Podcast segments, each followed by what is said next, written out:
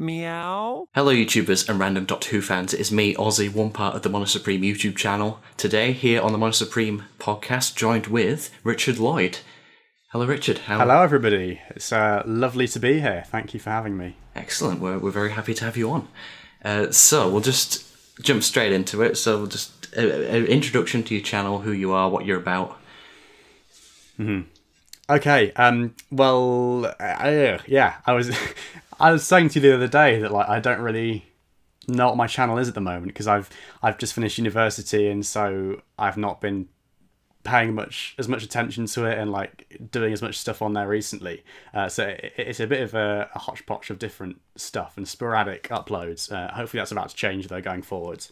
But in terms of what it has been in the past, um, I started off back in 2014 with Figure Adventures. Well, I say figure adventures, but they weren't like stop motion or anything. They were just very basic images and text, not even voice uh, like recordings on top or anything. Um, all the text was like on little captions at the bottom. So fairly primitive figure adventures. Um, I then sort of proceeded on to slightly less primitive figure adventures uh, in the following years, interspersed with other stuff like reviews, uh, discussion videos increasingly, um, uh, sort of in more recent years. Um, I've done a lot of collaborations with Miles Taylor of Tailored Vision uh, in recent years as well. That's probably the most kind of the one like constant in the past few years on the channel. Um, I've also done a series about the music of uh, the most recent era of Doctor Who, uh, Sagna work. Uh, so yeah, those are probably the most the things that I would say people probably associate my channel with at the moment. But as I say, uh, it's it's in a bit of a mess at the moment. And again, just as well, like since 2014, I've done so much different stuff. I've dabbled with all sorts really, uh, but all of it themed around Doctor Who, just to bring it back to some some uh, little simple answer for you there. So yeah, Doctor Who content of of various different descriptions. Wait, wait, before you go anywhere, don't forget to like and subscribe. Really helps get this video out there, gets uh, it to reach many more people, helps the YouTube algorithm. So, why am I wearing a Matt Smith costume in this video? Well, we have a Matt Smith comedy sketch coming out tomorrow. It's totally worth your time. It, we put a lot of work into it, and we'd really appreciate it if you go and check that out. So, um, hit subscribe, and then you'll be the first to know about it. Excellent. I mean, was it the goal from the beginning to do Doctor Who, or Mm, yes, it was. There, there wasn't ever anything else. To be honest, like just in my life in general, there hasn't been anything else really like to compare. Same with same. Doctor Who, and certainly not on, on in terms of uh, for YouTube. So, yeah, and like along the way, I've dabbled with other stuff a tiny bit, but um, yeah, like I've always stuck to Doctor Who. That's always been the thing, and it it always will be. Yeah. So you were talking about the journey of your channel so what what would you say are highlights and lowlights? Uh, any videos that you're extremely proud of, and any videos which you just cringe and just cannot watch? Okay, interesting. Um, well, actually, as it happens, yesterday I stumbled upon uh, some of my old stuff. I was watching one of my old videos. It was a review of the Into the Dalek time zone uh, playset from the 3.75 inch range. I was just watching and, a Vote Saxon um, one last night. Yeah. Yes, that that was exactly the same. I was I was watching that, and then I somehow ended up on mine. I, that's right. I think it's because in the comments section of that video, and this makes me cringe as well. In the comments section of Vote Saxon's video, I'd put, "Oh, I did a review. Come and check it out." Mm. Um, oh dear. Anyway, so I, I clicked the link and I watched that again, and my voice was a lot higher pitched. The editing was a mess because like you could hear I must have had like computer fans on in the background or something, and, and you can hear every time I cut the audio that like it's a really abrupt cutting off of, of that noise, um, and it's just not smooth or anything at all. So stuff from sort of that era. I mean, that was like 2015. Um, I would say, to be honest, anything. I don't know. Anything before 2017 is a bit like. Yeah. Still um, figuring it out yeah, yeah. but then even then, I mean, I sort of still feel like that to this day a bit, to be honest. But in terms of like puberty and stuff, and and, and the higher pitched voice, um, that that is a problem with a lot of the early stuff. Uh, looking back, um, and and like attention to detail and but then you kind of learn as, as you go on so at the same time like i was kind of thinking to myself when i was watching that i was like shall i privatize this and like some other old stuff but then i thought you know what? I'll just leave it up because it's part of the part of the journey isn't it? It's part of how how you uh you you got to the point you are and of course you're still going to keep going and hopefully hopefully get even better. Um but in terms of high points, I mean, I guess the highest points in terms of success, if we can call it that, um, is like when I've done more mainstreamy stuff, like my series 10 reviews did pretty well. And like around that sort of time, uh, 2017, um, I, I guess was when I sort of worked out how to I suppose like market stuff, how to get seen and how to get viewed. I mean, again, that you can never really know that for sure, but like I, I, there are certain things you can do. Like if you do certain types of videos, like uh, I think over the summer of 2016 or 17, I did loads of top tens and stuff, and that's just like an instant thing because people search up for that, uh, you know, on YouTube. So those got a lot of views, and like to this day, they've they've sort of slowed down a bit now. Um, but they were like my sort of big earners in, in terms of monetization as well. They were like just going on for years in the background. Um, they they really kind of paid dividends in that sense, both both literally and just metaphorically as well, uh, in terms of views and stuff. But um, yeah, I, I guess I guess that would be it. I mean, and in recent years. I suppose the stuff that I've wanted to do myself, like the more niche stuff, hasn't necessarily aligned with um, you know what, what I could do and, and what would be more successful. Um, I mean, let's take another example. The I did some series twelve themed videos, which did quite well. Um, but then, yeah, like it's that thing you you have to sort of make yourself a bit mainstream to to do that. You have to kind of um, sort of adapt yourself and perhaps lose a bit of yeah your, your own interests and your own sort of personality and individuality in order to kind of get more views and stuff so it yeah it's definitely something that i i don't kind of like everyone sets out to get seen and to get views and stuff but um like increasingly in recent years i don't know it i've become sort of less inclined to just automatically like go for those those easy options i suppose. Um but then I, say that and like still it is a bit of a mystery to this day like how to get views. You, you can put something up which you put loads of effort into and it doesn't get seen very much at all and then you can just put something else up which you know you didn't think was very good or whatever and it, and it just skyrockets so it's it's a mystery really um, but yeah th- there, there have been there have been many highs and lows and I, I would say as well that yeah like even to this day i'm still experimenting, still working it out. To be honest, yeah.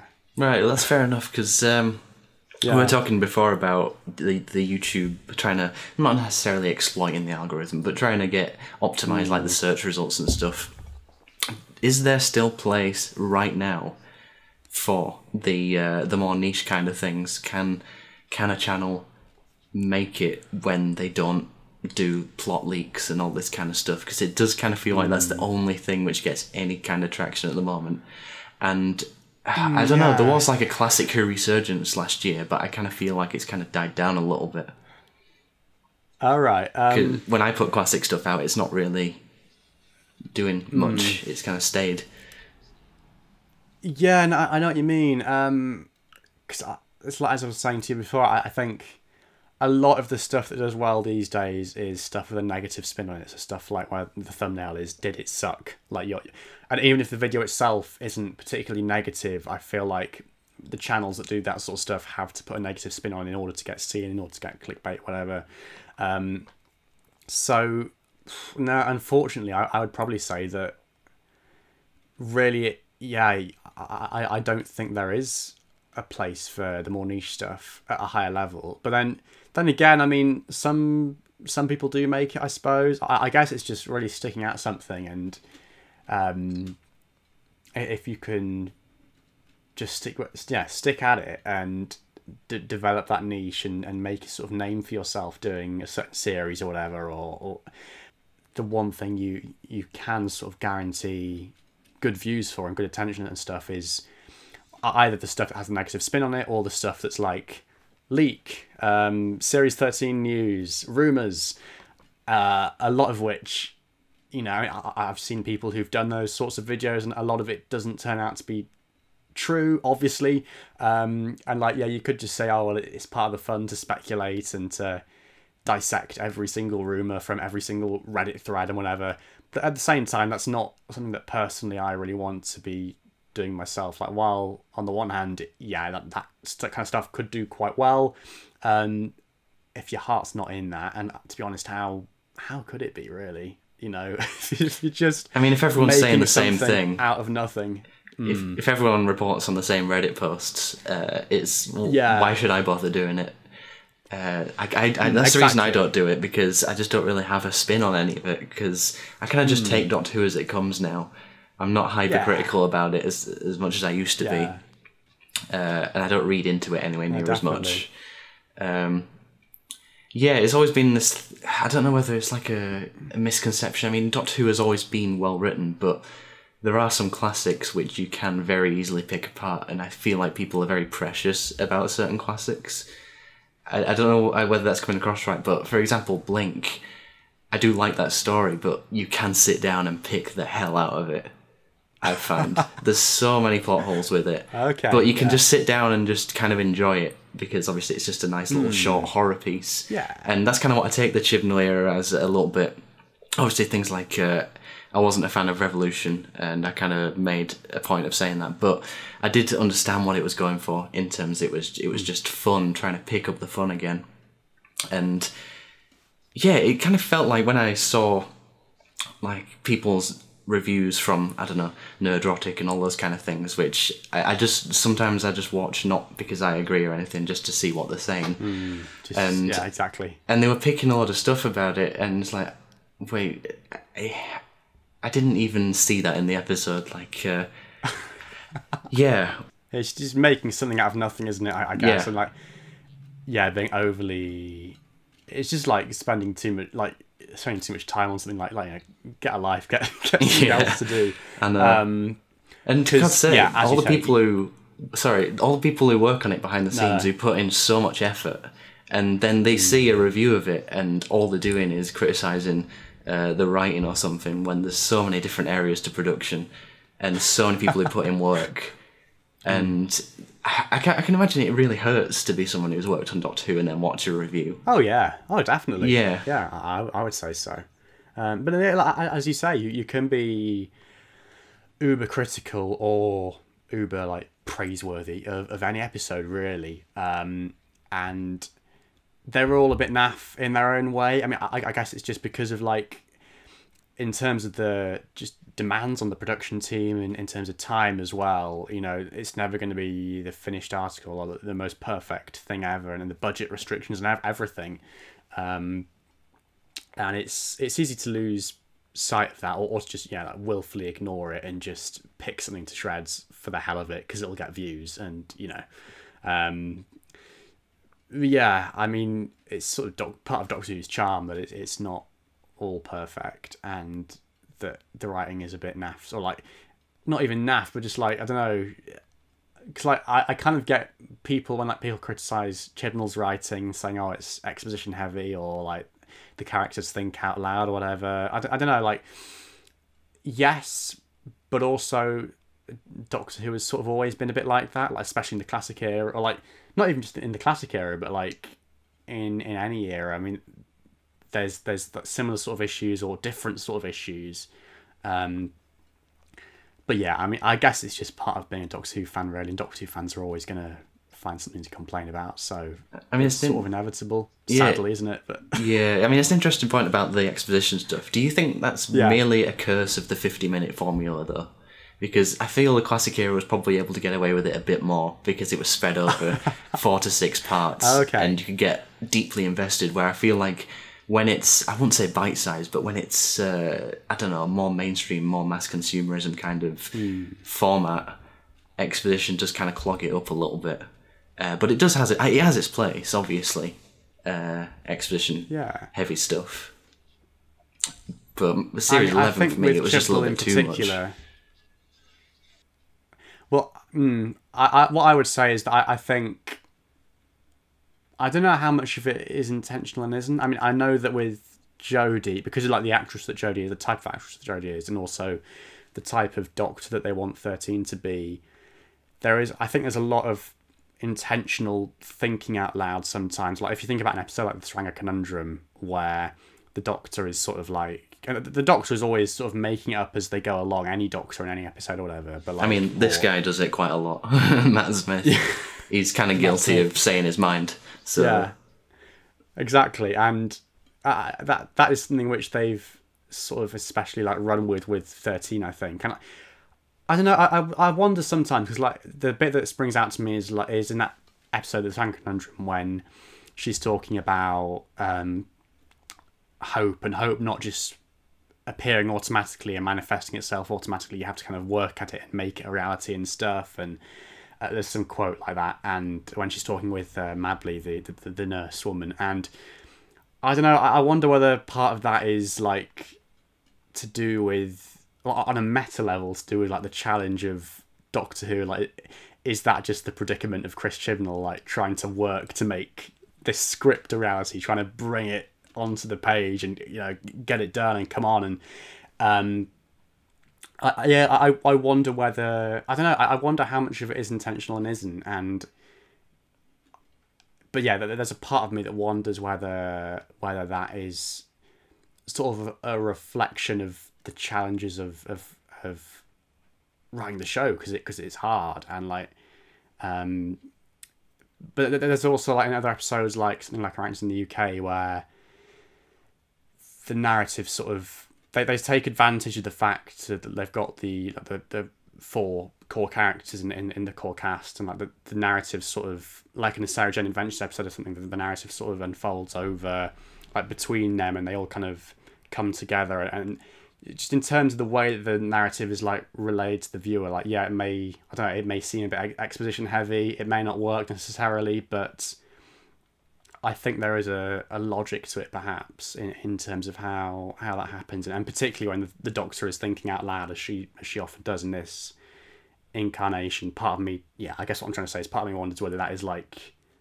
chibnall sort of thinking out loud for better or for worse Yeah, I, don't mean, know. it's I an don't know where interesting way of putting it. point, really, No, but- it's- yeah, I, I can understand that. Uh, definitely. Hmm. I mean, linking to that point, yes uh, what what is next for Doctor Who? Where what's Chibnall going to do with it? What do we want him to do with it, and what do we think he's going to do with it? Because I want, um, I don't know whether I want him to bring more old characters back or not, because I feel like uh, the nostalgia thing kind of again we talked about this before. Maybe it's a little bit mistimed in the fact that maybe the Rusty Davies's fans need to kind of have kids grow up a little bit and then settle into that kind of nostalgia. Um, yeah, I kind of feel like he's leaning a bit heavy on the Rusty Davies stuff when I don't know. Yes. Yeah. Yeah. I, I can see that definitely. I mean, because we were saying as well that both of us, uh, on a personal level, prefer Series 11 over 12, don't we? And, and Yeah. I think for me, part of that is, apart from that I, I liked Series 11 in its own right, and I like what it was doing, and I think it knows what it's doing more than Series 12. Um, part of it is also the fact that Series 12 does lean on the nostalgia a lot more. I mean, that there's stuff like the Timeless Child thing, which kind of balances that fairly nicely, I think, because it's like um, like turning to the past, but also adding a new a, a new aspect or a new dimension to the Doctor's past. Um, but stuff like bringing Captain Jack back, which obviously now is is hugely controversial given the uh, the sort of events of the last sort of few weeks. Um, but even at the time, people were saying that you know when he came back in Fugitive and then Revolution, um, like you know it, it's great to see him again, but what is he adding to the story here? And also like why are we bring bringing back him rather than like making our own Captain Jack or River Song character for this era, because you know obviously we had Captain Jack for the RTD era, we had River Song for the Moffat era. There's not like a, an equivalent character for Chibnall now, and I, I think they've perhaps sort of in light of what's been happening with John Barrowman recently, that they've perhaps shot themselves in the foot a little bit there because they had the chance to like make a Captain Jack River Song character and introduce them over series 11 and or 12 uh, and instead they, they just brought Jack back uh, and didn't really do So, anything yeah, with him. Yeah. exactly on both on both occasions so I think and yeah like I, I didn't really have strong feelings either way like when he when he came back both times like yeah it was nice to see him but at the, yeah at the same time he didn't do much as, as you say and I think that like Jack is the worst example of that because there's other stuff that has happened like bringing the Judoon back I think that worked quite nicely or I'm just trying to think of other I mean, I think Chibnall did a- in series 12 He did a really good job with the Cybermen. I think he's probably done the best. oh yeah yeah Ashad has probably been the best thing to happen to the Cybermen since hmm. I don't know, spare parts with Big Finish or something like that. yeah no I get you with that and, also I, love uh, what do you think of what he did with the Master as well did you like that or- I, if I'm being honest, no. I'm kind of a bit fed up Okay. of the. Uh, I'm fed up with the Joker betrayal, right um, yeah yeah I can see that the Joker see that. wannabe, because I mean, stop copying Heath Ledger. Like, let Heath Ledger be the the best goddamn villain on on screen, and just leave it at that. Um, but no, I want I want the Master to be cunning again. I want him to stroke his beard. They were starting to do that with I John know what Simm. you mean. I know what you mean. Yeah, I mean, I, I do. I, I do quite like Sacha myself, but I know what you mean with with that. Like, yeah, it would be nice to have a sort of older master again, and more like in the vein of Delgado, and more sort of Yeah. yeah. I mean, I do like how they added a bit more dimension to uh, the character. Hmm. What with, I don't know, he just felt like he was in pain and just suffering because of what Yes, he found out about yeah. 13. I like Exactly. that. But I mean, Yeah. in typical Chibnall fashion, I kind of would have liked to have seen that a little bit more uh, explored. I would have liked to actually seen him destroy Gallifrey and maybe in flashbacks and stuff, where you actually see the rage and stuff. And I've got, I've kind of got a video coming out about the expansiveness of Doctor Who, and I feel like the biggest issue with it at the moment is the fact that it just it kind of just dips its toe in the water and doesn't really go full on with its ideas. And uh, I don't know, I just love to see it do just wacky stuff like that instead of just telling me that uh, Gallifrey's been destroyed. I'd like to see that as an arc or something. Maybe the Doctor's trying to stop the Master from doing it or something like that. And then he achieves Okay, he yeah. achieves it, and then it's like, oh my god, what's happened? And then maybe a Rusty Davies ending where they press the reset button and solve it or something. I don't know, just Hmm. something more than we got.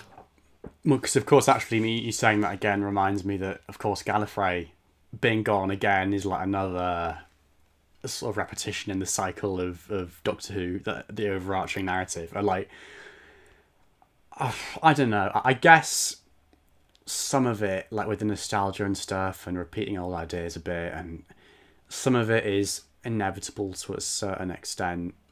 Um, like I, I guess they sort of run out of options, like especially when,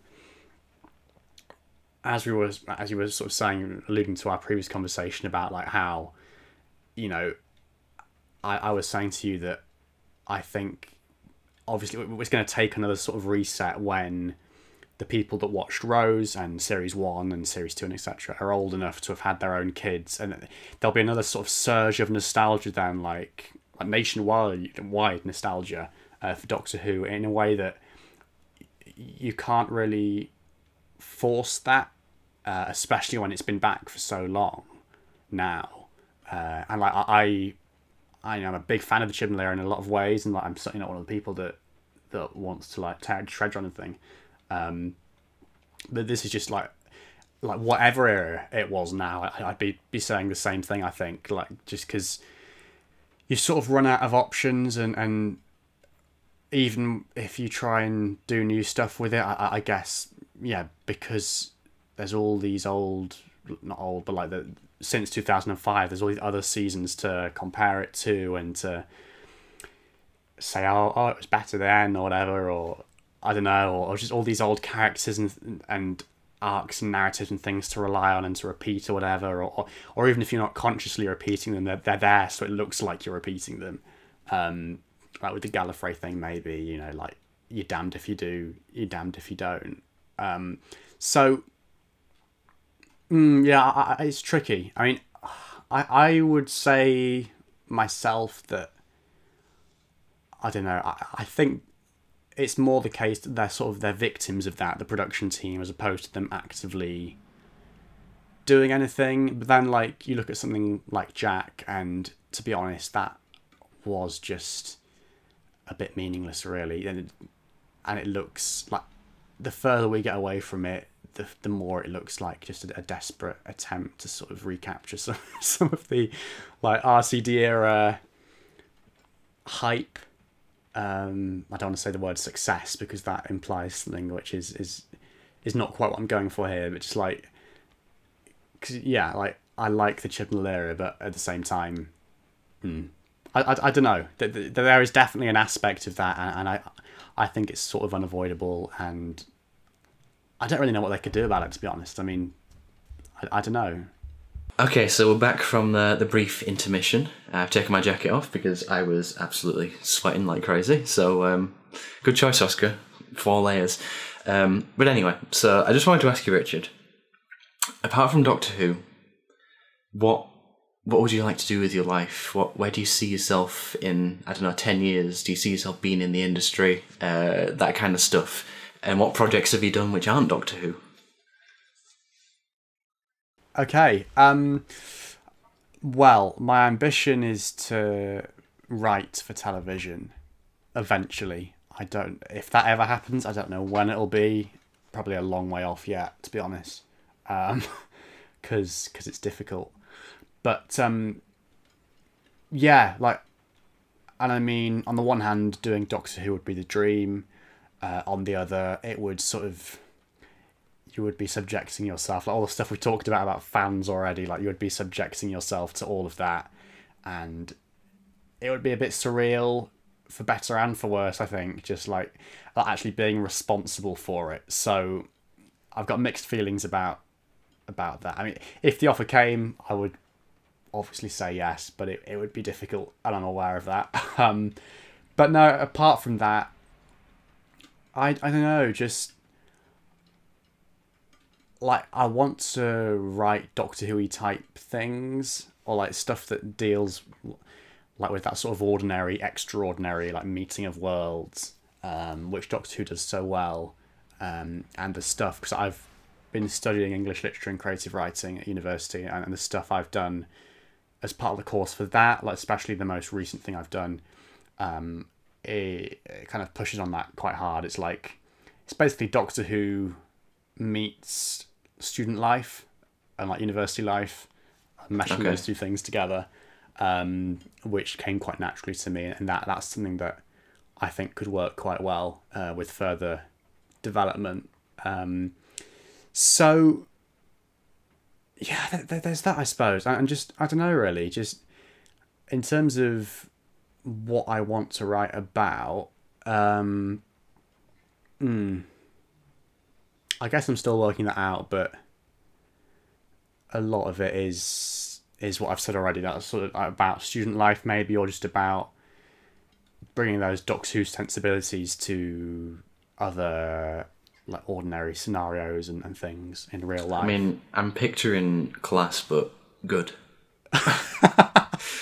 oh, I wish, I wish. Well, I had to write one episode, or like most of an episode, uh, for like one of my final assignments. So I'm just I'm hoping praying it's good because it's been sent off now and I can't change it. But yeah, no, that that is it basically. That that I would like to do something like that, and I don't know if there's a market for that. Like doing something set on a university campus because there's so much stuff set at schools like comedies and dramas and things, and I don't know whether that's more marketable. But I feel like more stuff about student life would be kind of cool because it's there's a lot of untapped potential there.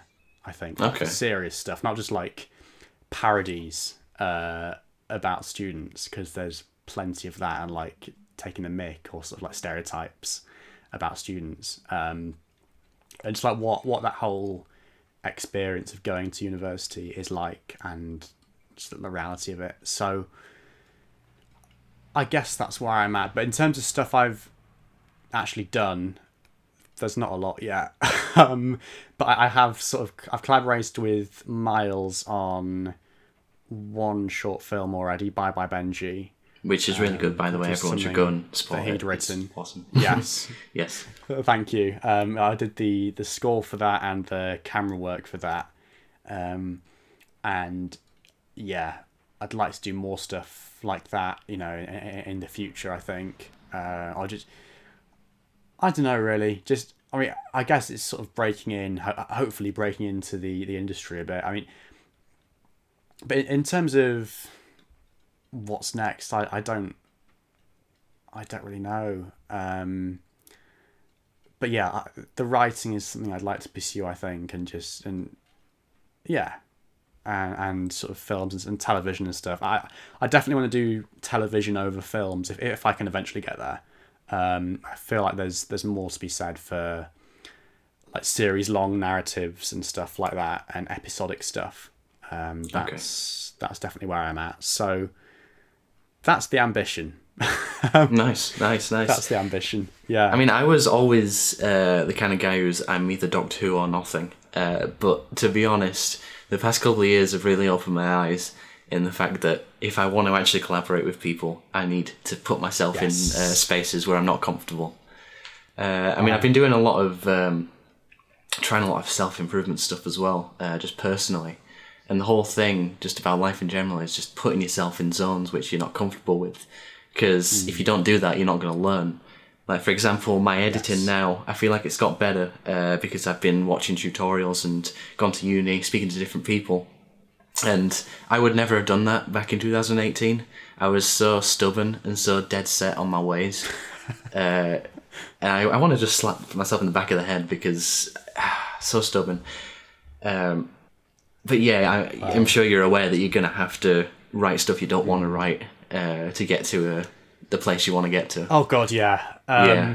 And like even even when it comes to writing stuff that you do want to write, like it, it's it's terribly difficult because you've got you've sort of got something you want to say, or it might not even be as sort of simplified as that as like a particular message or anything but like you've got a feeling or something that you want to kind of communicate or lots of different feelings and you've got to get that down onto paper um, which is really difficult you've got to format that into a narrative and into something which is like potentially marketable and is going to do well um, and and sort of argue the case for why that story should be told and obviously I've not done this in a, in a professional setting yet. I've only had experience of doing this for university, which is a different kettle of fish because the stuff you write for university doesn't actually go anywhere. It's just submitting stuff and getting a grade back, which is is, is not so great. Um, but yeah, uh, th- th- that's definitely how I, I, think of it now. And, and as you say, yeah, it, does involve sort of having to do stuff you don't want to do necessarily, or, or or sort of i suppose taking your own ideas and inevitably having to kind of compromise them and and sort of Oh yeah, definitely. mold them into into something which which matches other people's expectations and intentions and it, it's a uh, a messy thing isn't it I mean, a big, a massive fear for me is um, not being in control. Because uh, take for example, either Spider-Man Three. Uh, have you seen Spider-Man Three? i'm not into all that stuff, sort of stuff i'm afraid but uh, well, I'll give you a little bit of a your word for backstory on that. Um, okay Sam Sam Raimi, the director.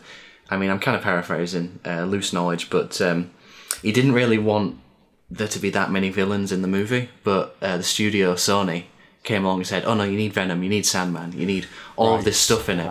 And I kind of worry when I become a creative in the industry, if I ever get there, that my ideas are just going to be shredded by the overheads, Hmm. and it's such a scary prospect. I mean, even Neil Gaiman with uh, Nightmare in Silver, because he wanted to do the Invasion Yes. Cybermen, but then uh, Moffat and his crew said, "Oh no, we need these new, really fast Cybermen. We need them to be more powerful than ever." I mean, I don't know whether that was Moffat's idea or whatever, but you could definitely tell there was a lot of studio interference, and it's a very scary Yeah. prospect.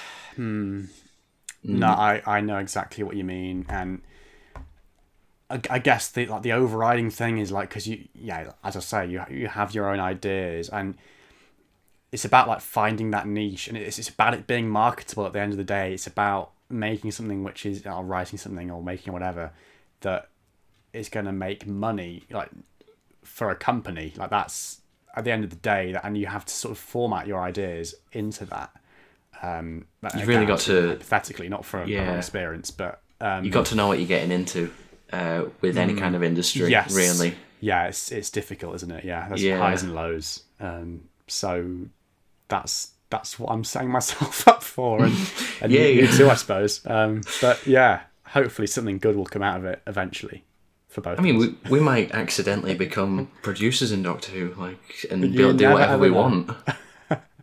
I've got Yeah. big plans, oh but god nobody would want to see my series apart from die-hard classic fans. um, yeah, okay. Uh, lighten it up a little bit more. Uh, let's talk about toys because you got a beautiful Yes, display behind toys. you. Uh, just Oh, tell thank me you. Yeah. what, where it started and how it spread, and just will you ever stop? Because I want. Um, okay, yes. So, in terms of where collecting and stuff started, my first ever Doctor Who thing, uh, the, the thing that got me into the show, made me aware of the show, was an issue of Doctor Adventures magazine, uh, which I've still got. It was issue 56, had a TARDIS on the cover. This was in March 2008, uh, just, just prior to the launch of Series 4. Um, so that's where Doctor Who started for me, and it actually started through the merchandise, I suppose. And then with the figures, my first ever set was the Utopia set. Uh, Oh, so yes, the Tenth yes. Doctor in his, his long coats, Martha Jones, uh, Professor Yana, and the Master generated uh, those four figures, which were yeah at the time they were, they were great and loved them, and yeah, fantastic. And it really did just grow from there. Um, like getting because the Matt Smith era was sort of the first time I was there for the start, the, the opening of it, at the start of that era. So um, I got, you know, a lot of stuff from there. I got a lot of stuff because they had loads of stock already from the RTD era floating about. So um, at the time, and then over the years, I've picked up that as well. Um, got into the classic stuff around about 2015, so I came pretty late to that. Ooh, yeah. so You've got to spend a pretty penny on getting some of the back catalogue stuff. Ooh. Um, I mean, yes. Well, I've never sort of, I've never, I've, I've stayed to my own rules pretty well. Um, in terms of not like going over certain amounts.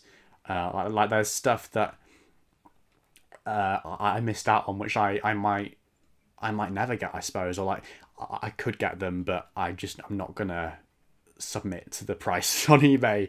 Okay. Um, like things like the Sontaran ships, uh, the big four packs of Daleks and Doctors and stuff for you know Remembrance, Yeah, uh, yeah. uh, actually I got I got the Revelation one, but uh, Resurrection and Genesis and Destiny uh, don't stand a chance for those. Um, or things like the the Emperor Dal- uh, Emperor Davros and, and destroyed Imperial Dalek, stuff like that. Um, but having said that, I mean, yeah, like, the classic stuff, I'm pretty pleased with where it's at, and like the the collection as a whole as well. Um, but yeah, like, there are some gaps. Like I mean, at the moment, I'm sort of not like with any particular um, impetus or anything, but like I'm sort of going back and just filling in gaps in the RTD era, little variants and stuff. So like every now and then, I, I pick up a variant that I, I didn't have, uh, just to just to plug a little gap. How Um, many variants though? Because with Martha, there's two variants. One which has slightly different makeup, and you can barely tell the difference.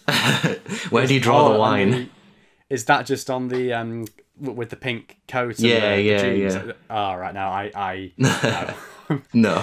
don't do stuff like that. I mean, like I, I did back in the day. I got the second Professor Bracewell variant, just with the black glove. oh yeah, that was so weird. Yeah, Did I, it? I like. yeah. To be honest, now I, I probably wouldn't do that, or, or I'd do that as a last resort. But for some Hmm. reason, that was high on my list of priorities. But no, now I've got a list I, you know, I I know what I'm missing, and there's certain stuff which, um, again, like certain variants, and little tiny variants and things I, I I probably won't ever get just because. Like at the end of the day, there's only so many David Tennants you can have, or whatever, and like, um, like at the end of the day, you, you want it to look nice on the shelf as well. You don't want to kind of overload it with just loads of the same figure or something. So um, yeah. no. But I mean, having said that, actually, so I think everything I'm missing from the from New Who, apart from apart from the Reaper, uh, Captain Jack and his long coat, and uh, I think there's another one, but there's only like two or three that are actually new sculpts. Oh, Bannakaffalatta, I think. I think it's just those three, and everything else I'm missing is just like a sculpt that I already own, but just in a different color, or like, Yeah, with a yeah. different head or something. Um, so yeah, that, that's where I'm at with that. But in terms of whether I'd ever stop, uh, no is is the short answer for that. I've sort of seen this with I've got two younger siblings, um, and with my younger sister, like she's currently going through different phases and things. Like she's been in a massive like gone through a massive Ariana Grande phase, and she's sort of starting to come out of that and going into other stuff like K-pop and things. and like I don't know, I, I hadn't really struck me until I, I'd seen that happen to someone else like younger than me that it's really quite extraordinary that or maybe it isn't. Maybe I'm maybe I'm just clingy and stuck to Doctor Who and have never let go. um, but I don't know. I, I think it's quite rare to like to still like to have become a fan of something so early and it's like I've got toys for something and for them to still now be sitting on my shelf. You know, with me age twenty now, I, I still like they still have value to me. Um, Right, Like yeah. Doctor Who is just like run right through. Uh, there's, there's obviously there's, there's variants and things that I've um, like old figures that are tatty now and I've replaced, but like a vast majority of like the RTD and Matt Smith ones behind me are they started off as toys that I got as as a kid, and they've sort of become like collector's items. Like, but it's it's run through as a constant. Like they, I've never sort of waned away from it or or anything. So yeah, I I think that is quite rare and.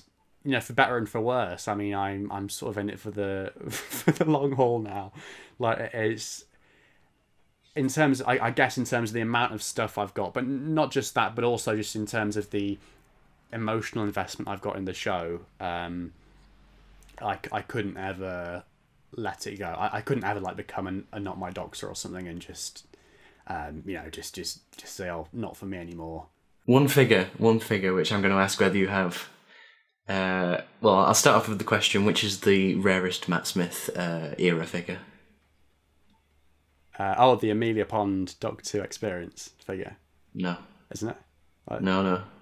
Well, I mean, I don't know. Uh, Released, mass-produced figure, let's say, not exclusive because it Okay. doesn't really count.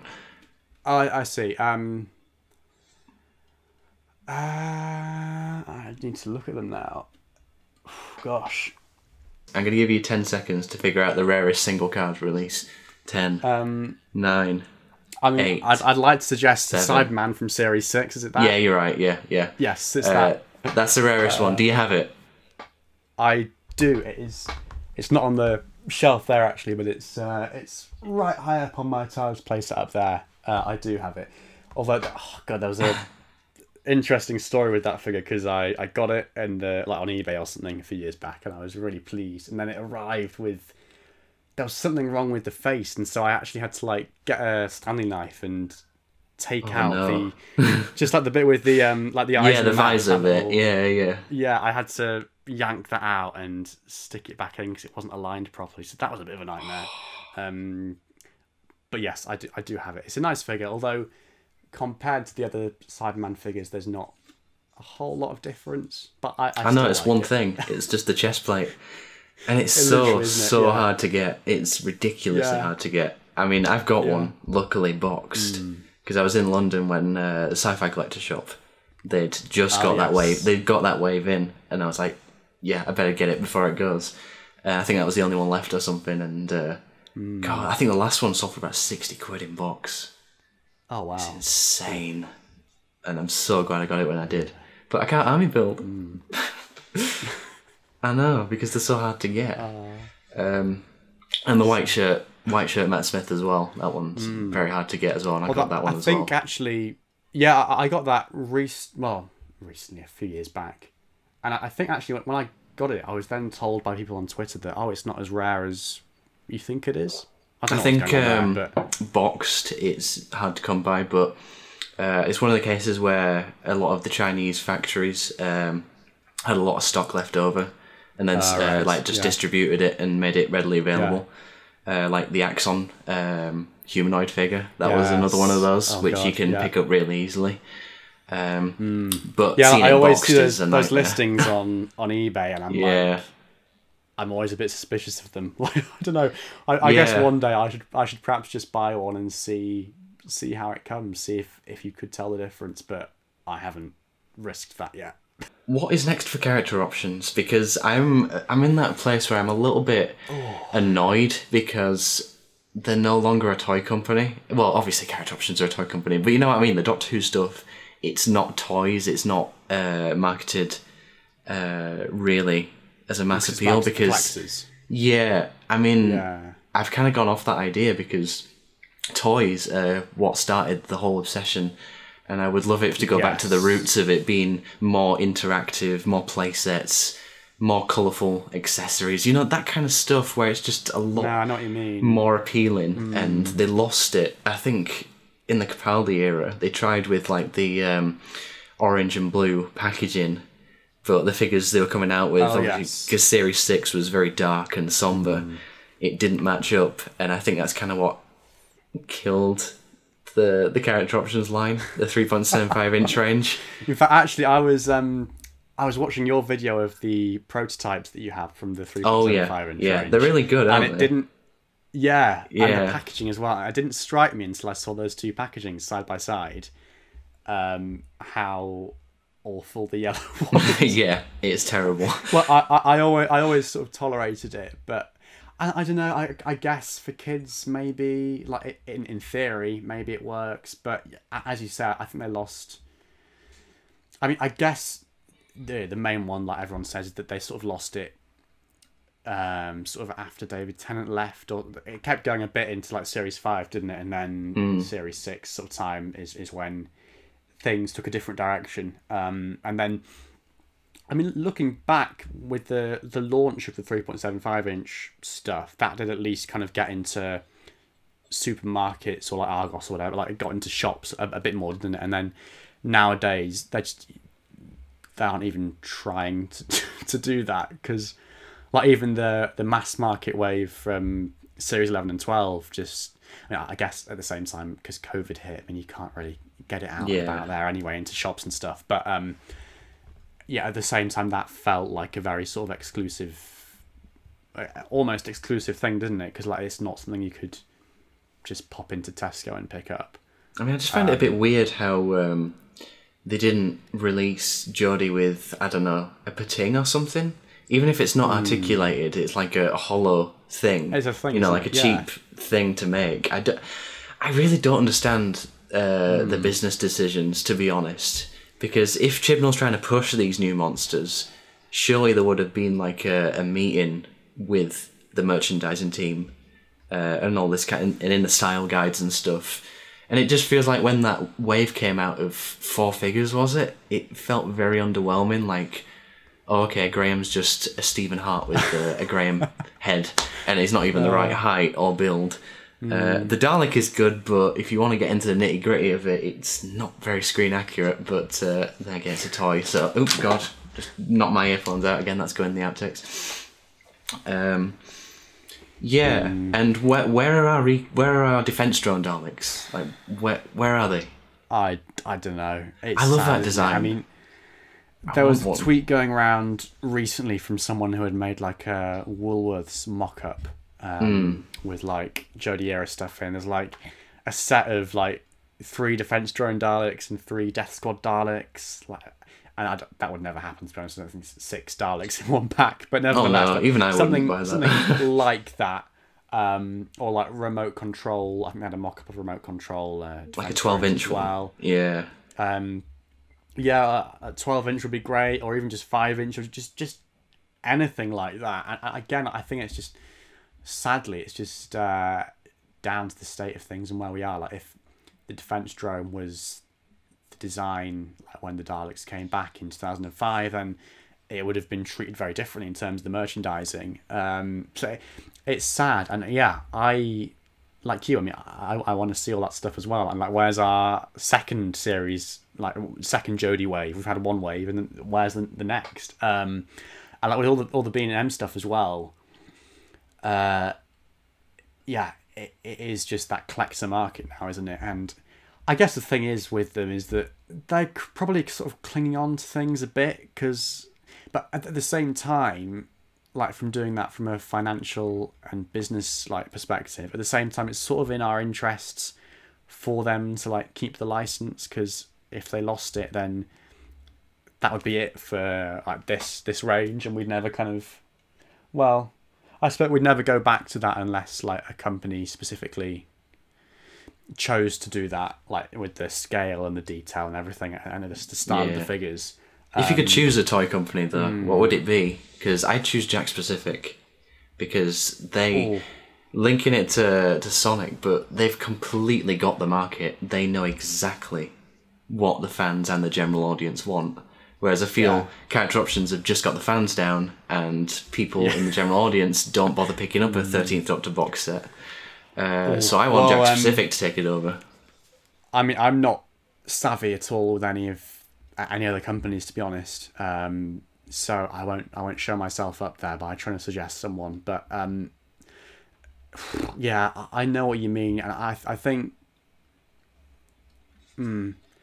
because obviously, like you say, it did start off as a toy line for kids, and it is sort of like clinging on for dear life a bit now. I mean, not that we don't still get cool stuff, but um,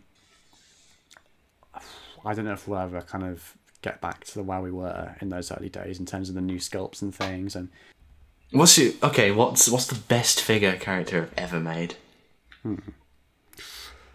Um, I'll Or figure just take a set or look. something. Um. Oh gosh. There's so much choice. I mean,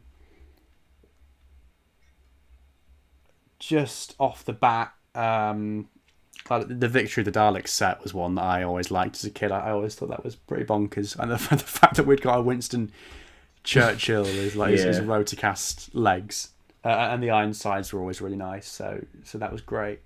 Um, oh goodness, I don't know. I mean, I I loved. In terms of the new series stuff, I think the standout has got to be like some of the monsters. Like, even though like not, they're not like individual standout figures or sculpts necessarily. Like stuff like I was looking at my shelf, like stuff like the Sontarans or Ood or Weeping Angels, whatever, or Silurians. Um, I, I just long for the days when we, we get monsters again like that that you can army build and just Yeah. it's so sad that we don't get that anymore. I mean, I kind of think that they would. My my pitch would have been for them to have done what they did with the three point seven five inch uh, Hmm. Subwave. You know when they uh, released like the Heritage line, where you could have David Yes. Tennant, a classic Dalek, Yeah. and Capaldi all in the same line. I do think there is kind of like an appeal in that kind of sense because it allows the line just to be a bit more colourful, a bit more eye catching, uh, just uh, just a bit more engaging. Uh, Yeah. yeah, because I mean, if you made a figure line of Series 9, then is there anything stand out from Series 9 which you could have got? The the cat creature Oh. from The Woman Who Lived? Oh, mate. Well, maybe the Mire I think would have been pretty cool. yeah, that would have been pretty was- cool. that Like was a like the- deluxe thing. That would be really awesome. That yeah, because that was like Yeah. the the one monster they were pushing that year in terms of the marketing, I guess, wasn't it? And Mm.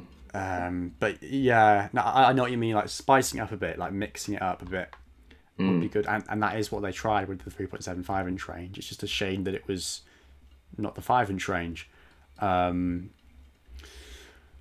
but yeah, I, I don't know where they go from here really, because like if they genuinely are doing as much as they can, then I guess we either just accept that this is the best they can do now in the current climate, or risk like the license like the alternative would be for the license to go to someone else, I guess. And I mean, I'm not knowledgeable enough to know like how that would work out, but it it would mean starting from scratch, like we, we did have to do with the three seven five line, uh, and a lot of people hated having to do that. Yeah. So Nobody would want to take over the Doctor Who license, though. That's the, that's a sad thing, because of kind of the state that the fandom kind of has been in. I don't really think that license holders would really see much potential, to be honest. Which is quite. Oh. It's very sad. I mean, yeah, it, the, the time will come one day. I mean, I sometimes think to myself, if you imagine you were like a viewer of the classic era, like when the classic era figures came out. I mean, how many years did you have to wait to get your Tom Baker, uh, Peter Davison, Colin Baker, Zygons, Hulk robots? Yes, Peter Davison You had and to, Colin like- Baker. 2008, Yeah. wasn't it? When they actually got a figure. yeah. That, But I wow, mean, that, that, crazy. from broadcast, you're having to wait like up to well, like 30, 40 years for those, and so I just, I guess my hope is that like thirty four or forty years from now, I mean, who knows where the state of toys and stuff is going to be in collector markets and things, but just imagine that'd be so great if they revisited some of these new series once they're classic. And it probably wouldn't be character; it'd probably be someone else by then, thirty years time, whatever. But um, yeah, hopefully in the future these characters and monsters and things can get the figures they always deserved to have. I mean, albeit in some different range with some different company, and they probably won't be in scale with this lot, but you know, I, hopefully something. Once once this current stuff is is old enough for people to get nostalgic for, hopefully mm. they'll they'll they'll they'll see value in it, and, and there will be value in it. Hopefully. I mean, speaking of nostalgia, what what piece do you really character options book or anything Hmm. Doctor Who merchandise related? What what do you look stop and look at and go? Oh, I remember the time where this was the best thing in the entire world, and it still is. what what is that? Um. Oh gosh. I mean. Ah, dear. I mean, well, any of this, to be honest. Like, I still get so much pleasure from, from like, seeing all this now. Like, especially looking at like the series four wave because that is when I got into the show, and I think it's a great wave as well because you've got so many colours in it. You've got the the blues of the Sontarans, you've got the red of the Pyrovile priestess, the yellow of the Vespiform, like the greens and purples on the Hath. It's such a colourful wave, and there's so many different monsters and creatures there. Um, so, yeah, seeing those and like having bought like new because I, I used to have like old tatty Ood figures like the Ood Sigma and the Natural Ood, so I've replaced them more recently with newer, fresher, crisper versions, and just opening those up again and seeing them on the shelf, you know, without any paint scratches or bashing around from when they've been played with. Um, yeah, yeah. that really recaptures it and it's so nice yeah it's a great feeling to to to open those again and to see them displayed on the shelf um but I mean, yeah i mean anything i guess like any of that old rtd era or sort of early matt smith era merch um does it for me like um one of the most recent things i've been going back and getting some of is the micro universe range, uh, or even the, the Oh, card yeah, ranges, the ba- battles in time stuff. Um, Did you ever get like- Super Rose? Oh no, unfortunately No, not. I got two because that should tell me how much Oh, wow. uh, I bought. yeah, I kind of flooded my house with Battles in Time cards. Yeah, At the time or more recently? no, at the time. At the Like, uh, time, wow. There'd always be a bribe from my parents if I did my homework or something. Like, oh, you can Uh. have a packet of Battles in Time for uh, doing your work. Oh, Uh, and I remember yeah. the day I got Super Rose was it was the best day of my life, and it's never going to get topped. I don't care what happens to me. I mean, I could have a family uh, Oh, of yeah. like three kids and stuff, but it's never going to top Super Rose. um, yeah, I was walking home from. Uh, oh, I'll censor this out because I don't want to give away where we live. I mean, it's your typical second-hand game shop, um, but over the counter, it's like, "Oh, can I please have a packet of Invaders cards, please?" Uh, that kind of thing. And um, I remember opening it, and uh, the first thing was cameraman. You remember the card cameraman in the Invader set? Oh, I do. Yes, Invader. Yeah. I, I turned it over, like, oh, I've got that. And then there was another cameraman. And I was like, hang on, something's not right here. And then turned it over, and then all more commons and stuff I already had. Turn it over, and gold. I've done it. I've achieved my lifelong dream of owning Super Rose. Oh wow. And I remember the time um, I went to Superdrug, um, which is no longer there. Uh, there was a Devastator uh, pack of cards, and it was, I tell no lie, it was about that. Th- hang on, you can't see me. About that thick. There were about 25 cards in it. And uh, I, sh- I should have just left it as like a, a mysterious collector's piece of 25 cards in a packet. It was absolutely nuts.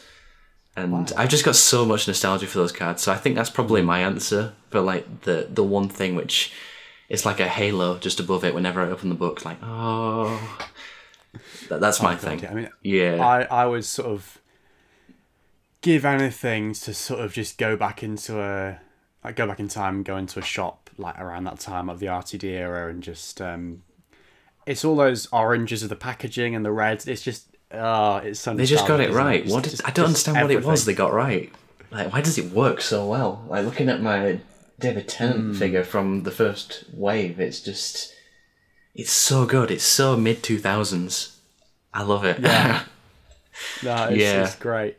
But also, I'll add something else to there as well. Actually, I, I, all that merchandise, but also um, taking it back to the Doctor Who Adventures magazine. I sometimes think to myself because I've still got all my issues of them, but they've got like across the front covers, they've got like marks from where the tape has been torn off. oh yeah, yeah. No, I just like- yeah. I would love to be able to like have like experience them as new again. Um, you know, like have fresh copy like fresh copies of them and, and recapture that feeling because that was always the highlight of my week. That magazine, uh, I I loved it so much and, and still have got a lot of love for it. Um, yeah, I mean that applies to all of them really, because like as the years go on, all this merchandise, there's still a lot of old stock out there on eBay and stuff, but like the colors are slowly fading on the packaging. and it's all getting a bit older, and like you can sort of recapture it to an extent, uh, but nothing will ever recapture seeing it new, like brand new on the shelves. Okay, I'll round it off with the last question, which uh, I ask all my guests because I'm just that guy. The paradigm. Explain to me your stance. Explain to me your stance, and uh, Oh, I've I've got should to they and get one return? go get one. I'll get the drone. There we go. I will say the drone is probably the ugliest one. How do you think? Yeah, I don't like how bright the red is. I think it should have been more like the Series 4 Supreme. That kind of. Oh, yeah, I- not I quite, guess I not quite see that burgundy, but a, a little Yeah. bit darker red. Do you prefer the metallic one? Uh, no, I, I actually think the the metallic ones are hideous. It's worse. Uh, Oh, yeah, really? Oh, yeah. wow. Which is I don't know. It's like when uh, I don't know. It's just because they were shot really badly, but they just don't. Mm, I think in Asylum they looked okay, but when you saw them in like um, the Five-ish Doctors things and like the script read-throughs and like the Ant and Dec um, thing when they were at the BAFTA or whatever it was, they they, they as a paradigm defender they look really ugly in burgundy red, like a, a metallic burgundy. And I, I, I love how they look in their original colours. I don't I never saw the issue. Mm, Yeah, I don't know really. I I guess I always thought in my head that the metallic ones worked better. I guess because that was just the general consensus. But as you say, I do actually think the original color scheme, especially to be honest, especially when they look when they're next to each other, I don't see the issue with like peop that. Where people say, "Oh, it's the rainbow Daleks or Teletubbies or whatever," but I think they complement each other pr- pretty nicely when they're when they're all together, um, or even just in different combinations. Like, um, you know, to allude to, to the video you did about them recently, the the fan ownership thing. Um, like when they're in the video games or the, the comics, or whatever, when you've got loads of these next to each other. Um, but yeah, no, to take it back to the question, um, I'm definitely for the paradigms rather than against. Um, Okay. and I do wish they'd done more with them. I mean, it's simple as as that, really. Um, I wasn't really, I guess, because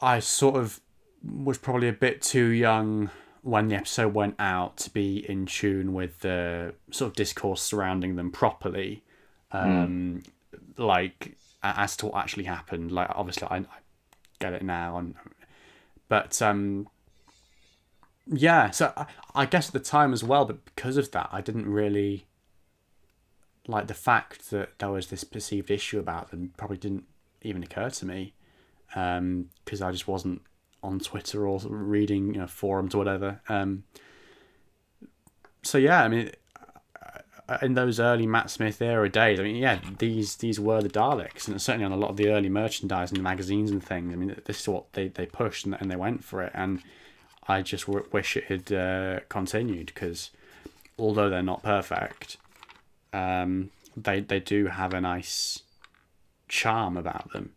Uh, like they're, they're their own thing. Like the the bronze ones are great, but this design is great as well. Um, yeah, I, I don't know what else I can say really. I, I just I, I I don't get the the hate for them to be honest. I don't get it. No, no, no. No. So, uh, yes, thank you very much, Richard, for joining us for this discussion about.